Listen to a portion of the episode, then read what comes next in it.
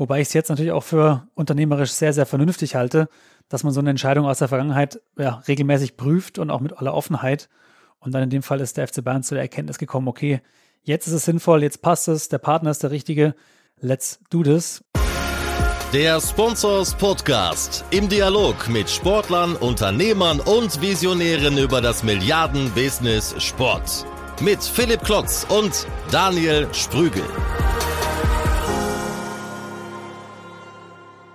Hallo und herzlich willkommen zum Sponsors Podcast. Wieder äh, live on stage in, in Deutschland unterwegs, gerade in Frankfurt und äh, freue mich gleich wieder ein paar News mit im Gepäck zu haben. Aber erstmal ins Headquarter nach äh, Berlin äh, in die in die Ton Productions. Äh, Daniel, wie geht's? Äh, wie steht's? Bei mir ist alles super. Man hört, glaube ich, bei mir nicht die landenden Flugzeuge wie bei dir. Du machst schon wieder den Main-Spaziergang, wie beim letzten Mal. Was machst du in Frankfurt? Ja, diesmal bin ich nicht im äh, Niederrad, sagt man, glaube ich, in Frankfurt, sondern im, im Ostend äh, hat es mich verschlagen.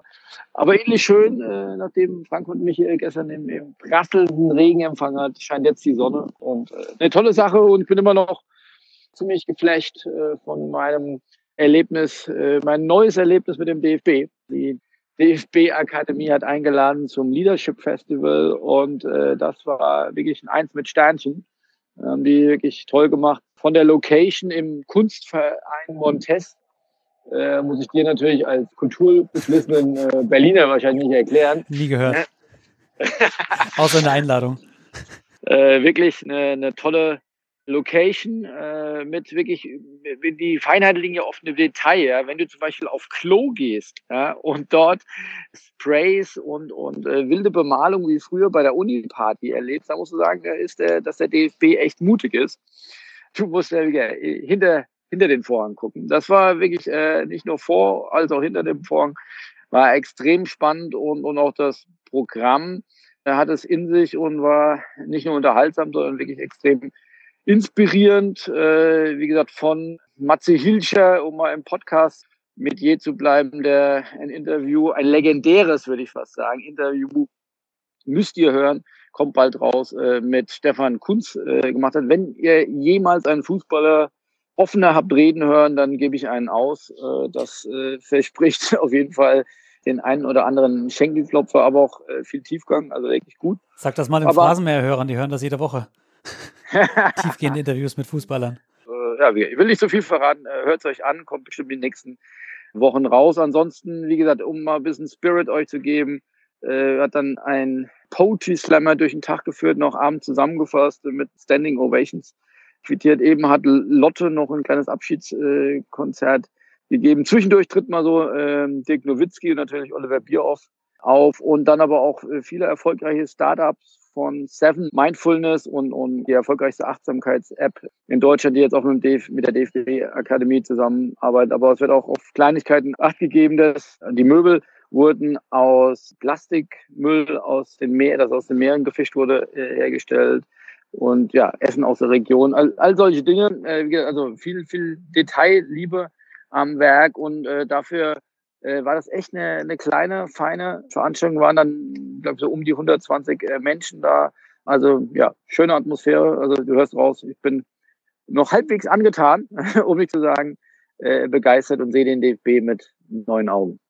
Ich hoffe, du hast noch mitbekommen, was hier abseits des DFB, wenn es passiert ist im Sportbusiness. Ich habe ja gleich ein bisschen was zum FC Bayern und den Einstieg bzw. das Ausweiten des Engagements im E-Sports. Hast du newstechnisch noch was mitbekommen? Ich glaube, bei Amazon, da müsste es klingeln bei dir. Selbstverständlich habe ich das mitbekommen. Äh, ja, das ist natürlich ein Paukenschlag, dass Amazon sich jetzt ähm, einen Teil der Champions League-Rechte äh, gesichert hat. Also wer damit gerechnet hat, äh, sicherlich war das immer mal von den Rechtevergebern sicherlich ein Wunschszenario und von den anderen, äh, ja, man hat mal gehört, die machen ein bisschen Hörfunkrechte und äh, da gibt's auch äh, All or Nothing oder aber das war jetzt sicherlich noch kein bekannter Player für Sportrechte. Das wird sich jetzt mit der neuen Champions League äh, Periode ändern. Und da wurde eben auch schon äh, teilweise kontrovers beim Kaffee und Mineralwasser diskutiert. Super Sache, toll. Äh, ich glaube, paar Straßen weiter bei der DFL wird man sich sehr freuen, dass es einen weiteren, einen vierten Player gibt, der äh, substanzielles Geld für Sportrechte oder für Fußballrechte in die Hand nehmen will. Äh, neben äh, Sky und The Zone und eben die Telekom für die Euro 2024. Jetzt auch noch Amazon. Also das ist ja, würde ich mal sagen, Schlaraffia äh, für die DFL. Auf der anderen Seite haben vielleicht auch viele schon ihr Geld ausgegeben. Also die Spannung steigt weiter, was da äh, in Q1 nächsten Jahr bei der Ausschreibung der DFL passieren wird. Aber wie gesagt, extremer Überraschungseffekt, extremer Paukenschlag. Es ist noch nicht alles bekannt. Ich bin hier noch parallel in mehreren WhatsApp-Streams äh, äh, im Versuch, äh, Informationen ranzuholen. Also mein Kenntnisstand ist äh, aktuell, das ist auch, glaube ich, öffentlich, äh, Amazon einen Teil der Rechte sich gesichert hat, ist aber noch nicht klar, ob das damit heißt, dass Sky oder der Sohn einer davon leer ausgegangen ist. Ich höre, aber auch das eher im Bereich Wasserstandsmeldung äh, zu werten, äh, dass dieser taktische Schritt gewählt sein könnte, um den Druck auf Sky und der Sohn zu erhöhen. Also dass erstmal ein Teil der Rechte vergeben worden ist und dass man jetzt, äh, wie gesagt, der Sohn und Sky weiter unter Druck setzen will, um vielleicht da noch einen besseren Abschluss hinzubekommen. Das ist das, was ich äh, gerade mitbekomme, aber kann sich äh, in der Tat auch minütlich ändern, in der Hoffnung, dass du schnell produzierst und wir bald rauskommen, äh, hat das dann noch Aktualitätswert. Ansonsten Stichwort heiß diskutiert, äh, ist es natürlich schon spannend. Die News ist ja erst wenige Minuten alt und lässt sich sicherlich jetzt noch nicht in aller Breite interpretieren.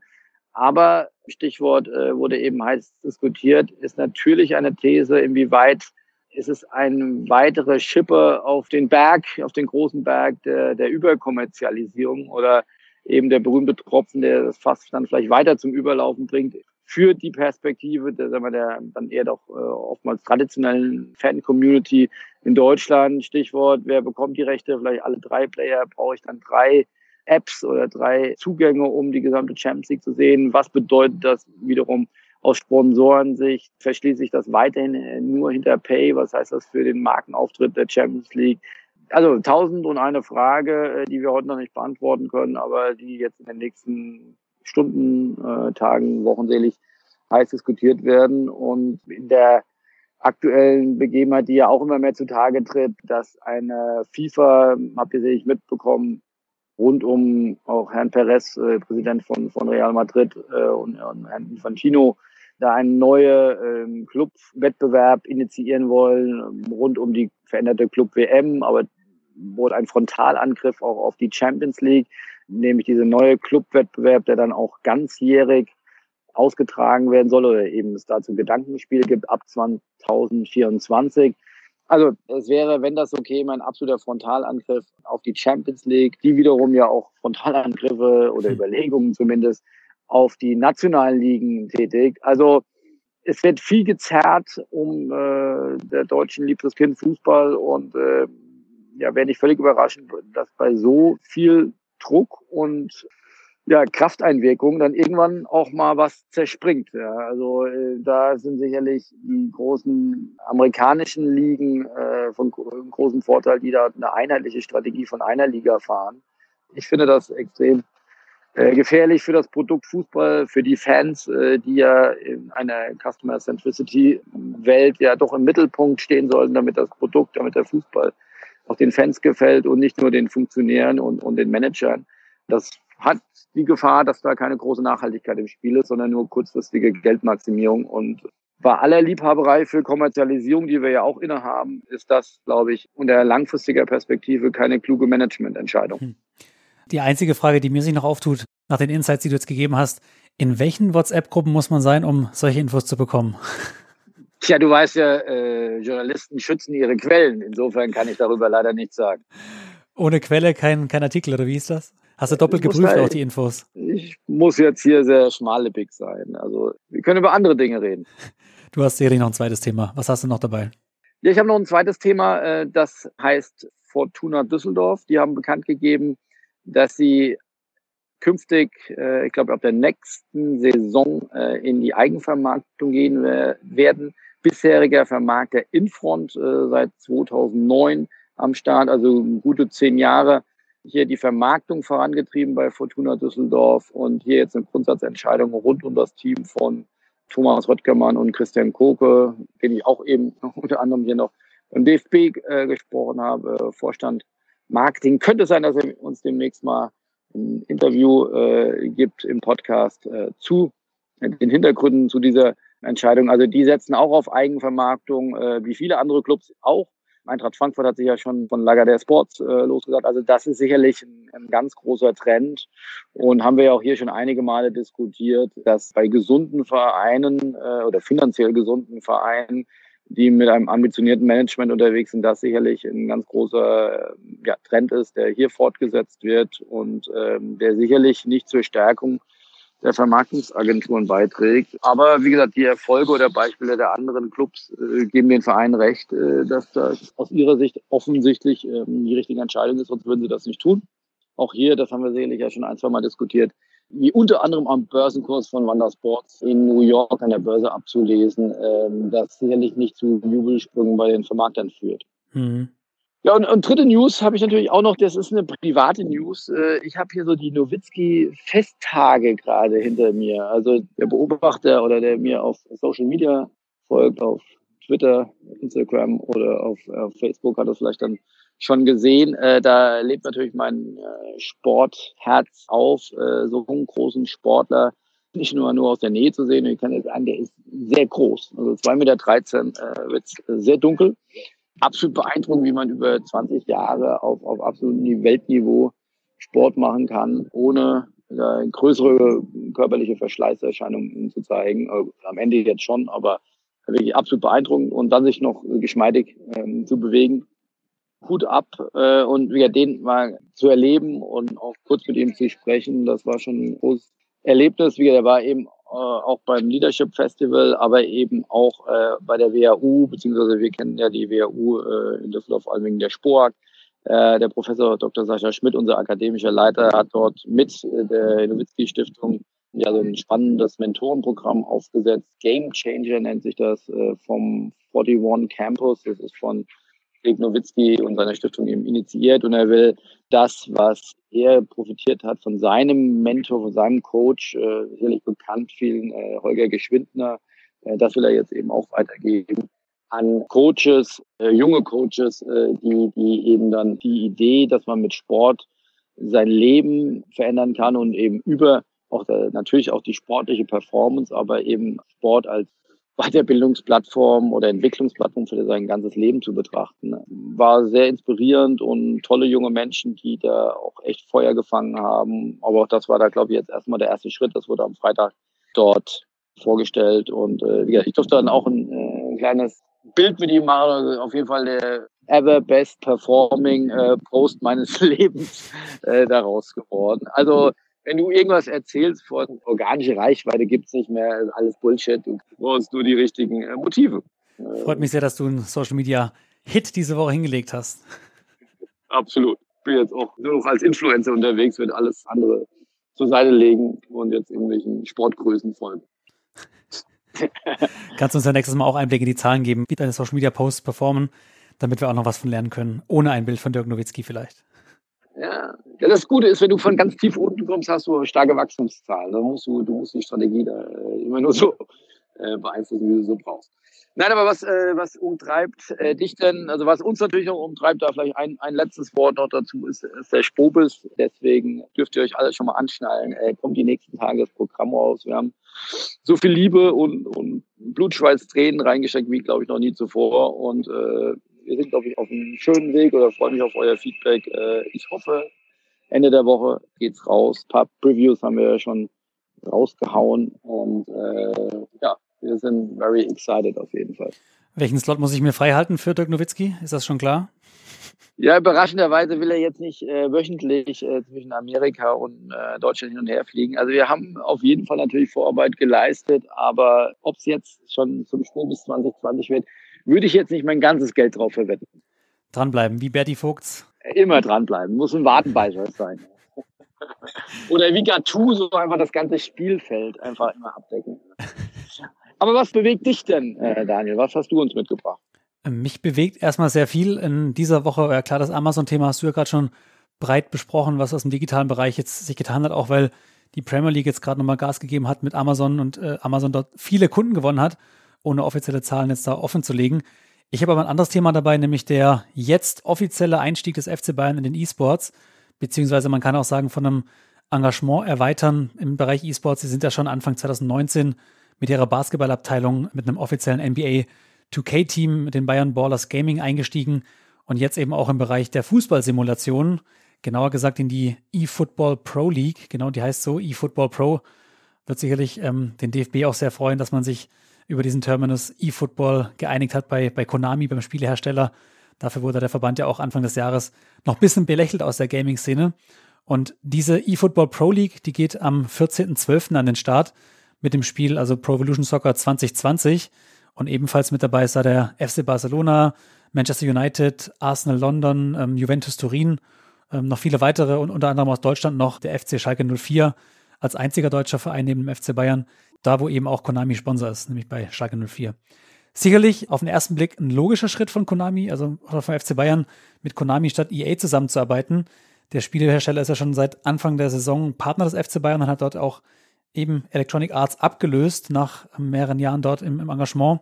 Und auf der anderen Seite ist die FIFA-Reihe von EA ja auch ein deutlich beliebteres Spiel bei den Fans, bei Usern, bei, bei Zockern, sag ich mal. Aber ich denke mal, da ist man grundsätzlich gut aufgestellt als FC Bayern in dieser Nische zu starten und ist erstmal nicht so ein Nachteil, wie es viele jetzt auch auf Twitter oder bei uns in der Facebook-Gruppe bei Sportsmanic diskutiert haben, erstmal klein zu starten. Viele hatten mehr erwartet vom FC Bayern, ein größeres Engagement, auch außerhalb des Fußballs, jetzt eben nur, nur mit Konami in Anführungsstrichen. Man muss aber auch sagen, es sind ja auch einige große Namen dabei, hatte ich ja gerade schon gesagt, an anderen Clubs. Ja, mal schauen, vielleicht ist auch eine große Chance für das Spiel selbst. Es gab ja zuletzt auch für FIFA 20 gerade aus der Gaming-Szene einiges an Kritik von offiziellen E-Sports-Spielern von großen Namen aufgrund des Gameplays, das nicht mehr so gut ist wie bei FIFA 19 und auch die Wettbewerbe wurden nicht mehr so umgesetzt, so toll wie im letzten Jahr. Mal schauen, wie sich das entwickelt. Interessant ist auch der Aspekt, dass der Einstieg jetzt gerade kurz nach dem Rückzug von Uli Hoeneß als Präsident bekannt gegeben wurde.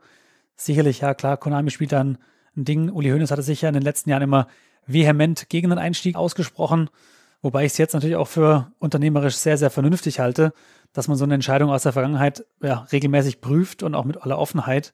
Und dann in dem Fall ist der FC Bayern zu der Erkenntnis gekommen, okay, jetzt ist es sinnvoll, jetzt passt es, der Partner ist der richtige. Es geht am 14.12. los bis Sommer.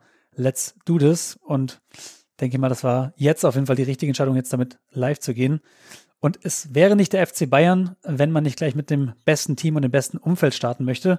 Ich fand es derart interessant, dass es bis zuletzt eigentlich kaum Infos dazu gegeben hat. Also da hat man sich sehr bedeckt gehalten, auch intern. Man hat ja einiges an Videos und so weiter produziert. Und das neue E-Sports-Team, es besteht aus drei spanischen Topspielern, die auch schon teilweise Europameister geworden sind und an Weltmeisterschaften teilgenommen haben und einem Trainer aus Österreich. Und was ich natürlich auch aus Business-Sicht sehr, sehr gut finde, ist, dass die Telekom als Hauptsponsor mit dabei ist. Naming Partner Allianz ist mit dabei und Siemens. Also von vorne weg gleich drei global agierende Unternehmen. Sieht man auch, glaube ich, in welche Richtung das aufgestellt ist, das Team international. Pro Evolution Soccer, da geht es darum, die Champions League im E-Football zu gewinnen, nämlich von Konami. Und ja, wie gesagt, ich habe gedacht, dass der FC Bayern größer einsteigt, also auch dann außerhalb von Fußballsimulationen. Aber wer weiß, wenn die Ergebnisse im Sommer dann gut sind nach der Turnierserie, ist wahrscheinlich der FC Bayern als Rekordmeister der, der Erste, der sagt, wir gehen da weiter, wir gehen auch in andere Spiele rein, in andere Games.